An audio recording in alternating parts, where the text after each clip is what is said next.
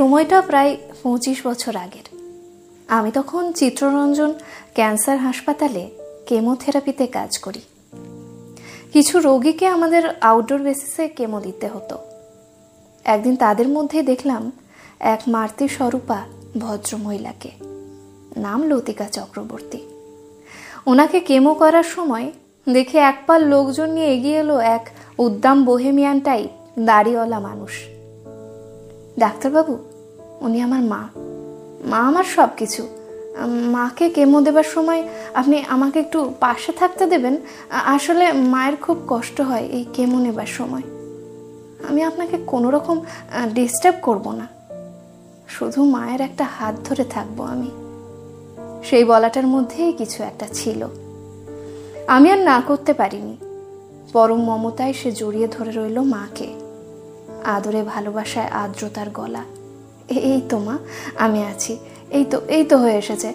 কোনো কষ্ট হবে না। দেখো, ডাক্তারবাবু কি সুন্দর ইঞ্জেকশন দিচ্ছেন। না না, আর ব্যথা লাগবে না। কেমো শেষ হলো। ডাক্তারবাবুর চোখে তখন জল। সেই প্রথম আলাপ হলো মানুষটির সঙ্গে। নাম জিজ্ঞাসা করলাম। পাশ থেকে কেউ একজন বলল, ওর নাম নচিকেতা চক্রবর্তী। গান গাই। এবার পুজোয় ওর একটা ক্যাসেট বেরিয়েছে কিছুদিন আগে। এই বেশ ভালো আছি, ক্যাসেটটার নাম।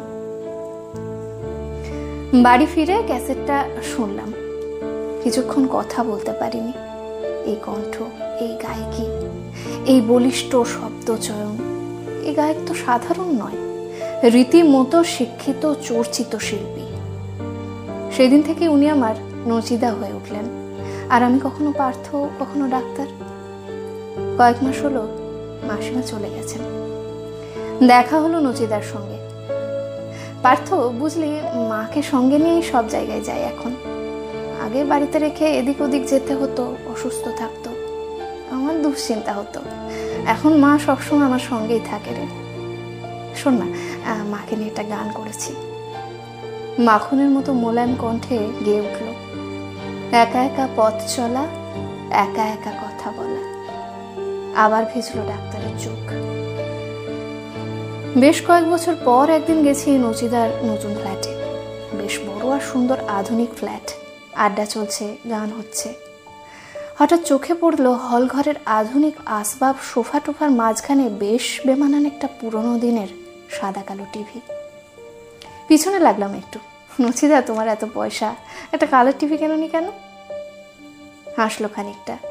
তারপর বলল, পার্থ, এই টিভিটা আমার মা কিনেছিল রে। কষ্ট করে ইনস্টলমেন্টে আমি এই টিভিটাই দেখি, খারাপ হলে সারাই করে নিই। কিন্তু এটা আমি ফেলতে পারিনি রে। গলার কাছে একটা কষ্ট আটকে রইল আমার। বাসে ফিরতে ফিরতে ভাবছিলাম হ্যাঁ এই মানুষটা, খালি এই মানুষটাই পারে বৃদ্ধাশ্রমের মতো একটা গান লিখতে। একমাত্র এরই ক্ষমতা, এরই অধিকার এই গানের। মাকে ওই অতটা না ভালোবাসলে এই লেখা কলম দিয়ে বেরোই না যে, বেরোতে পারে না। গানটা শেষ ছত্রে তাই উগরে দিয়েছেন সমগ্র বিশ্বাসঘাতক অপদার্থ সন্তানদের প্রতি রাগ, বিদ্বেষার প্রতিশোধ স্পৃহা। আশ্রমের এই ঘরটা ছোট, জায়গা অনেক বেশি।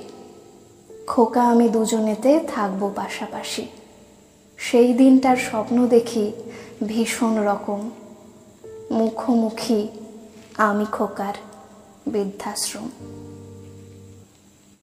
এ কেমন ঘুম? তুমিও যেখানে নেই, স্বপ্নের চেয়ে নির্জন হলো পাড়া। কেউ না থাকলে স্বকীয়তা ভাঙবেই, আয়নার কোনো দাম নেই মুখ ছাড়া।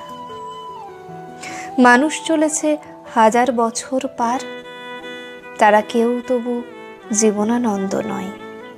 সিংহল নেই, নাটোরও অন্ধকার। পথে নামে যারা, ঘর কি তাদের হয়? এ কেমন পথ? তুমিও যেখানে চুপ, দিক চলে গেছে প্রাচীন ভবিষ্যতে। জেগে থাকা মানে সময়ের বিদ্রুপ। মোরকের নামে এখনও গুজব রটে। আমরা ছিলাম এই গ্রহে ভালোবেসে রক্তপাতের সাক্ষীও দরকার। ভেলা ভেসে চলে শেষতম মহাদেশে, মানুষ চলেছে হাজার বছর পার। তোমাকে বরং কাছ থেকে আজ দেখি, জটিল দুচোখ কখানা সরল রেখা। তুমি বাঁচলেও ভালোবাসা বাঁচবে কি? এসব প্রশ্ন পরাজয় থেকে শেখা। হেরে যদি যাই, আর তো হবে না দেখা। যাবার সময় কিসের যে এত তারা? নিষ্প্রাণ গ্রহে দেওয়ালে ঝুলবে একা। আয়নার কোনো দাম নেই মুখ ছাড়া।